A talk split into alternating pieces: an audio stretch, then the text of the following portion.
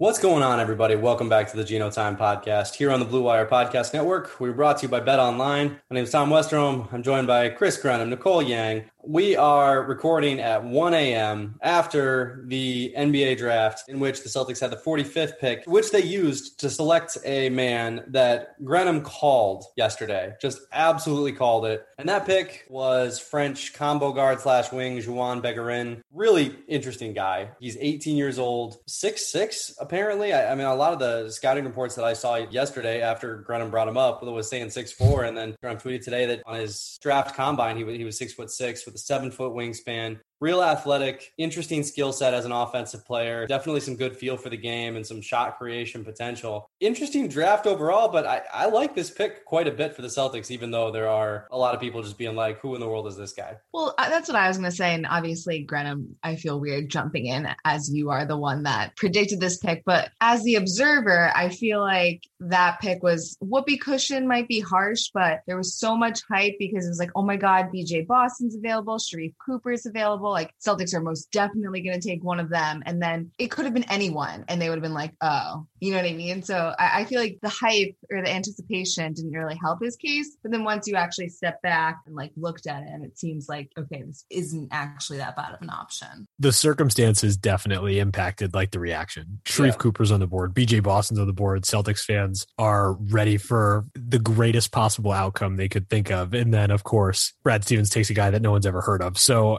of course, people on Twitter are going to be disappointed. But I think it makes sense. We've said it so many times during this pre-draft process. They don't need another rookie on their roster full time right now. They have the luxury of being able to take a really raw prospect like this and try to work with him over the next couple years, whether it be overseas, whether he does play summer league next month. However they go about this, they have the luxury of being able to take their time with a guy who is 18 years old, super athletic. Like when you see him on the court next to other players, he is massive. John Hollinger at the G League Camp described him as a running back, which is kind of spot on. He's built like a football player, like he's really, really big, and he and he moves downhill like a football player. So I think it's kind of a fascinating, raw, big point guard archetype that they're working with here, with really good measurables. He's yeah. quick too for his size. Like he moves really well, and he's got a really good first step, which is kind of impressive when you first see his size. I mean, I could be wrong, but he doesn't look like the most like explosive vertical athlete necessarily. He can certainly get up and dunk dunk. Like that's mm. that's no problem. But it's not like you know he's not like head above the rim, like floating up there or anything like that. He's you know he just he seems like more from an athleticism perspective. He seems more of a power guy and and quickness guy. Offensively, I like his shot creation a lot. I like his handle, especially if his shot develops. And that's going to be the big thing. Much like Yam last year, if his shot develops, there is a lot to like here. If not, we'll see. Yeah, from the shot standpoint, I think he fits the mold of like a classic raw guard who is a streaky shooter as an 18 year old. You look at a lot of these guys with a similar archetype and the lower portions of their shot profile are just kind of all over the place. Like there, there's just a lot of moving parts in their lower body. And you think, all right, well, maybe if he can get his feet settled under him a little bit and he gets the lower part of his shot mechanics figured out, maybe he can go somewhere. But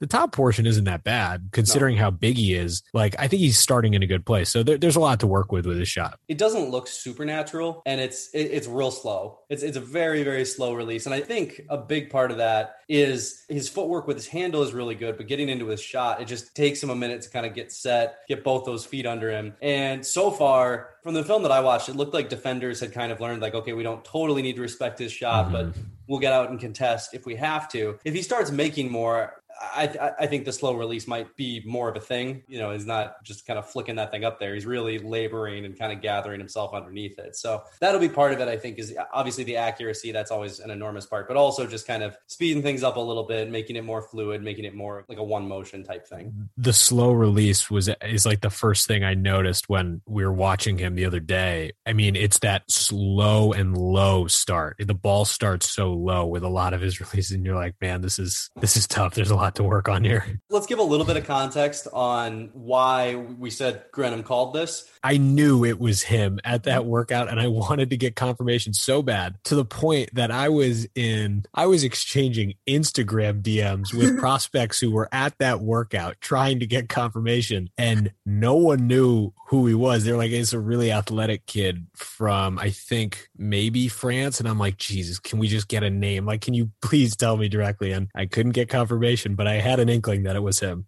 I had never heard of Juhann Begarin before Grenham brought this up. Like I had never like watched him when he first brought him up. I thought he was talking about somebody else. No idea who he was. And by the time like Grenham and I watched like maybe five minutes of film, and both of us were just like, "Oh, this guy's good." Also, there there is a lot to like beyond just like fun YouTube highlights. So you can get pretty hyped up about any overseas prospect, really, if you watch his YouTube highlights there's a lot to work with here. Like he's got really, really good measurables. And if he can kind of rein in some of the crazy passes that he attempts, some of the tough shot selection, there there is a lot to work with. He's just a very raw prospect as he stands right now. And again, he's 18. If he comes over next year, he will be the same age. Like after another year of playing professionally, he'll be the same age as most of the guys in the draft class. If next year's the year he comes over, so this is a guy with good measurables who can do some stuff, and it's it's going to be a lot of more tightening up rather than yeah. adding things yeah, you got to polish around the edges, but it's it's a really good starting point. And he's aware of his athleticism, right? Sometimes you get these 18 year old prospects who don't really know what to do with their athleticism. And you can tell offensively, like he, he knows how explosive he can be. He knows how athletic he is. On defense, he leaves a lot to be desired. Like he can really impact the game quite a bit on defense if he utilizes that athleticism. Like he's pretty upright a lot of times on defense, and there's just a lot left to be desired. So if he can channel that athleticism on defense, he could be a real disruptor. Bigger picture, Brad Stevens talked after the draft wrapped up, talked a little bit about his first draft night, just kind of the process that they underwent. A couple of interesting notes. He noted, he said that the Celtics did try to move up, but didn't really try that hard. They weren't really willing to offer much, didn't end up getting anything done there. Um, he talked about a little bit about summer league, dropped some names. It sounds like pretty much everybody except for Rob and Grant are going to be going to summer league. Payton Pritchard, uh, Aaron Nesmith, Romeo Langford, all those guys, and the summer league coach is going to be Joe Mazzulla. You know, those those are a couple of the, my big takeaways. And did you guys notice anything, hear anything, see anything else that stood out to you from Brad's post draft availability? One other noteworthy thing I thought outside of um, everything you mentioned was in regards to him potentially naming a general manager. I know there have been a lot of reports out there about that. And he kind of, contrary to those reports, said, No, I haven't reached out to anyone about that and basically shot that down for the time being. So that was kind of an interesting rumor that had been underlying for quite some time now, it felt like. Landry Fields was thrown out there, Allison Feaster. So that was pretty noteworthy, I thought. Kind of interesting that he hadn't spoken to, you know, Allison Feaster, you know, just like people that are in the organization, um, or at least he also could be lying. Yeah, he also could be yeah. Lying. And it just doesn't want people to continue to sniff that story out and will yeah. go about his business. yeah, he, he could also just be lying through his teeth. Because as we know, Brad Stevens is not afraid to lie through his teeth because today he basically said, yeah, the draft night really wasn't that different as president of basketball operations. After every year telling us, well, this isn't my job. This is Danny Ainge's job. So Brad loves to lie. it's like he's a liar. I did find it interesting just that he like revealed that they were trying to trade up because I feel like typically he wouldn't even show like that much of his cards really, especially since that didn't even like leak. I was surprised that Brad even like let that on because at this point, like you have a pretty good situation. You drafted a European guy who's you're gonna stash clearly, and like why bother like raising those questions? Because I wonder like what they were interested in. Like it probably wouldn't have been a stash guy, which then would have taken a roster spot or maybe even a two way. Like I just would have been curious to see who they had their eye on. He offered more like specific details. And again, it's entirely plausible that he was just like lying, but he offered some specific details that I don't think Danny likes to kind of say things and put little jabs at reporters to be kind of funny, but he, he, just like, he always talked around things. Brad was like, yeah, you know, we tried to trade up. We, we didn't offer very much. Like he was just like real specific, you know, even with the general manager thing, again, he could be lying, but he said like, I haven't reached out to anybody. So any reports about that are incorrect. Like I just haven't done that. Like I feel like Danny would have done something like, "Well, we've had our eyes on a lot of people for a long oh, time." For sure. Like, just wouldn't have given that specific stuff. So I, am if this is what Brad's going to do, I'm, I'm actually super here for it. Yeah, the classic Danny Ainge. We have relationships with a lot of people around the league that we've been maintaining for quite some time. So we'll we'll see what we're interested in. exactly. Exactly. I feel like the other big news from the night was the Bradley Beal drama mm-hmm. and just well, I guess lack thereof. And it appears he is staying. Much the Wizards had not a bad night. I mean, it started out with the fact that Kyle Kuzma and KCP were coming to the Wizards, which sent me into a very dark place, but turned out to be a pretty good night to be a Wizards fan, if I'm being honest. I don't know. I was kind of surprised that he ultimately is staying. Independent of what happened tonight, I think all of us thought heading into draft night that he would eventually be moved. And maybe he still will be like during free agency or at the deadline, but I guess they're just building around him now one, I would not be at all surprised if he is moved at the deadline or if he is worst case scenario for the Wizards if he just signs somewhere else. You know, I, I have a hard time seeing that situation resolving. Like they're not going to be contenders. There's no way they can build themselves into contenders. So like what what are you going to do that's going to make Bradley Beal, who is I, I believe 27, 28, what are you going to do that's going to convince him that they will be contenders in the next three years before he's like on the other side of his prime? Tom, they drafted Isaiah Todd. Bradley Beal is not going anywhere. They drafted Isaiah Todd. Come on.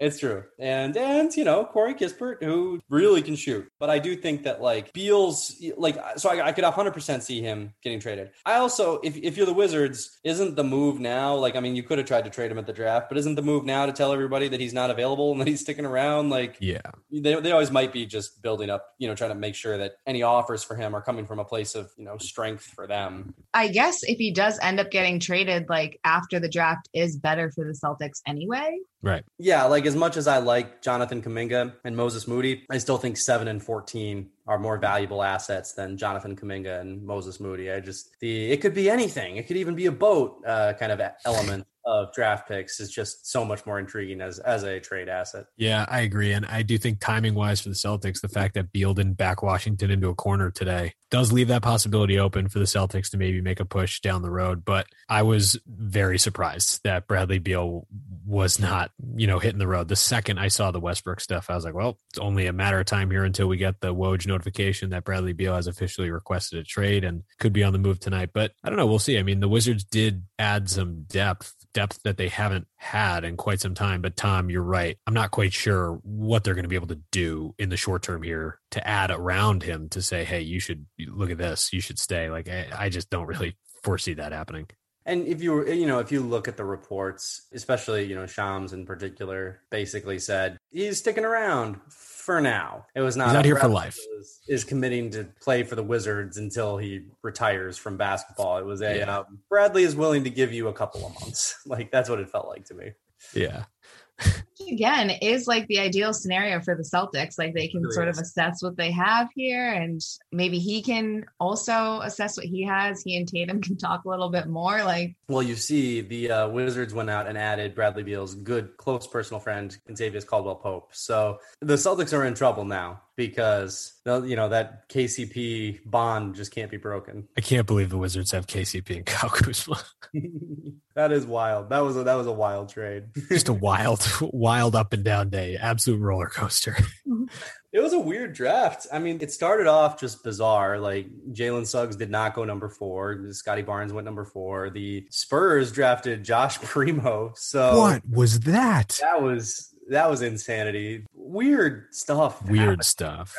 And then the two that we didn't even consider slipping down toward the Celtics, Sharife Cooper and BJ Boston were fully on the board and they passed on them. That was those were two really surprising ones because BJ Boston and and Sharife Cooper, honestly, once you get into that second round, those high ceiling guys just make a ton of sense to take a flyer on in the second round to me. But pretty surprising that that they fell as far as they did. What do you guys make of the Celtics decision to pass on those two guys? Like, I mean, obviously Twitter was hyping it up, but I am kind of surprised. Like, I know we've said it over and over that the Celtics don't need another young guy. I guess with Sharife Cooper, I can see it, but with BJ hmm. Boston, like a guy who was supposed to be like in the high lottery heading into last season, like, what do you make of the decision to pass up on a, a guy like Boston. So to be honest with you, and this is like pure speculation, but also there was there was a small amount of reporting on this after the draft too. I think he might be pretty traumatized from everything that happened. I, I believe he was driving right behind Terrence Clarke when um, Clarke got in his car accident. Like he was at the scene when that all happened. Clarke was like his really good friend. You know, it is July. That happened in April. It's basically been like two months. I, I wonder if he's still struggling with that. So, like, and I wonder if teams kind of know that. And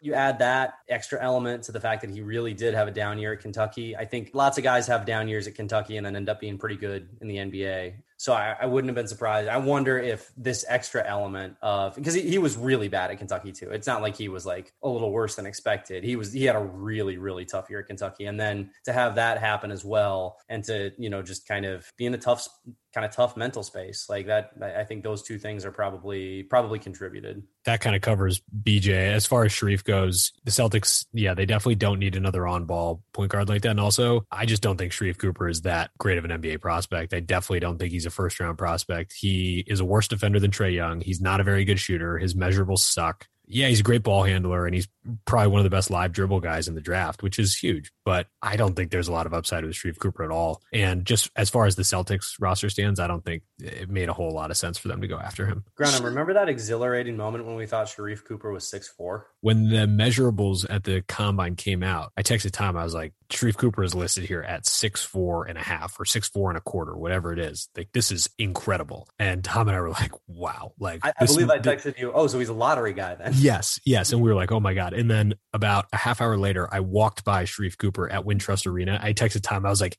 "Yeah, that's wrong. I'm taller than him. Like this is not true. This is not true." Sharife Cooper is not a tall young man. He is not tall. I mean, Sharife, yeah. I get. I feel like that's just like any like promising guy that people get excited about. But like with Brandon Boston, I feel like just because of the hype from last year, it's like, mm-hmm. oh, well, why not just take a, a, flyer on him and see what happens? Like, it's not like the guy that they drafted instead is going to contribute next year either. He's not even going to be here. So you might as well just try it. But to that end, I guess now they can keep a roster spot open. Theoretically, I guess they could have made BJ Boston a two way player, but they do now have that open roster spot still and can fill it hopefully with something productive. The other thing too is that we know that Begarin has like a high ceiling, right? Like I think the thing with with BJ Boston is that we don't know anything. Like I I don't I don't feel like I know if he wants to play basketball anymore, but I also don't know if he's going to be like an all-star the range for him is just is so high and so low and just like I, I just I think that he's probably in a tough spot. I, I mean, but I you know I tweeted about it like I I would I still would take a flyer on him. Like I would understand any team took a flyer on him. He's the talent the the absolute ceiling of him is an all star.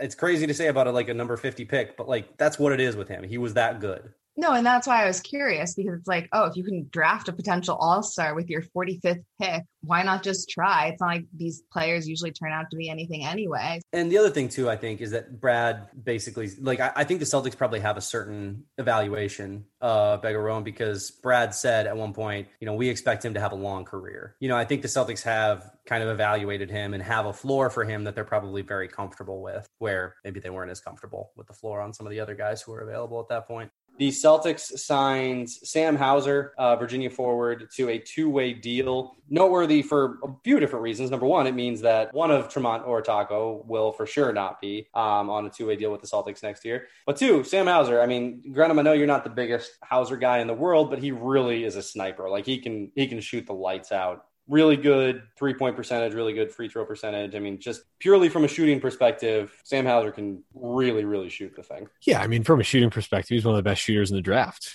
right? I think he shot 50% in his one year at Virginia. And part of my reason for not liking him is because he killed Providence for his three years at Marquette because he's such a great shooter. So he's a really good shooter, tremendous floor spacer, can get his shot off super easily, but super one dimensional. He doesn't really do much He's not very athletic. I don't know how he's going to really defend anyone at the NBA level. It'll be interesting to see. But the fact that he can space the floor that well and shoot that well, it's a positive and it's a nice starting point. So I, I see the appeal there as a two way guy. Definitely. Yeah, as a two way guy, it makes some sense. And then the other thing, Brad Stevens went on NBC Sports Boston and said that Jaylen Brown and Rob Williams are both expected to be fully healthy for camp and not just fully healthy for camp, but fully healthy well before camp so that they could prepare and so that they would be ready to go right away. Good news there for the Celtics sounds like both guys are going to be ready to go and certainly ready for the regular season. The, the last thing that we can talk about here is the Celtics were tied to Lonzo Ball's restricted free agency, along with a couple other teams. I believe they were Toronto and Chicago. Just kind of an interesting guy. I know the Celtics, you know, are, are hoping to have some some guard depth and Lonzo would obviously give them that. He'd, he'd be a really useful player there. There's actually some some good fit there in, in terms of Lonzo obviously improved his shot quite a bit. He's such a good defender. He he moves the ball. He like certainly is not a let, let me be the uh, let me take over and be you know the guy. Like there would be no questions about okay is this guy going to take shots or touches away from Tatum and Jalen. I think it would be very difficult to get him money wise. But what, what do you guys make of the Lonzo Ball rumor? I mean, well, if some Ginotime listeners remember when we went over NBA TikTok, there was a user that came up with the necessary moves in order to have enough space to acquire Lonzo. And it involved trading for Caleb Martin. I forget the rest of it. So I think Lonzo Ball would qualify as like the minor splashy move that we've all sort of been talking about as a way to better the roster. Totally depends on like what they can do cap wise. From a money standpoint, like I think in Sham's report, he was saying just north of 20 million. And I don't know how that works financially. If if that's the case, I would assume Fournier is gone. And so then you're potentially picking between Lonzo Ball and Evan Fournier.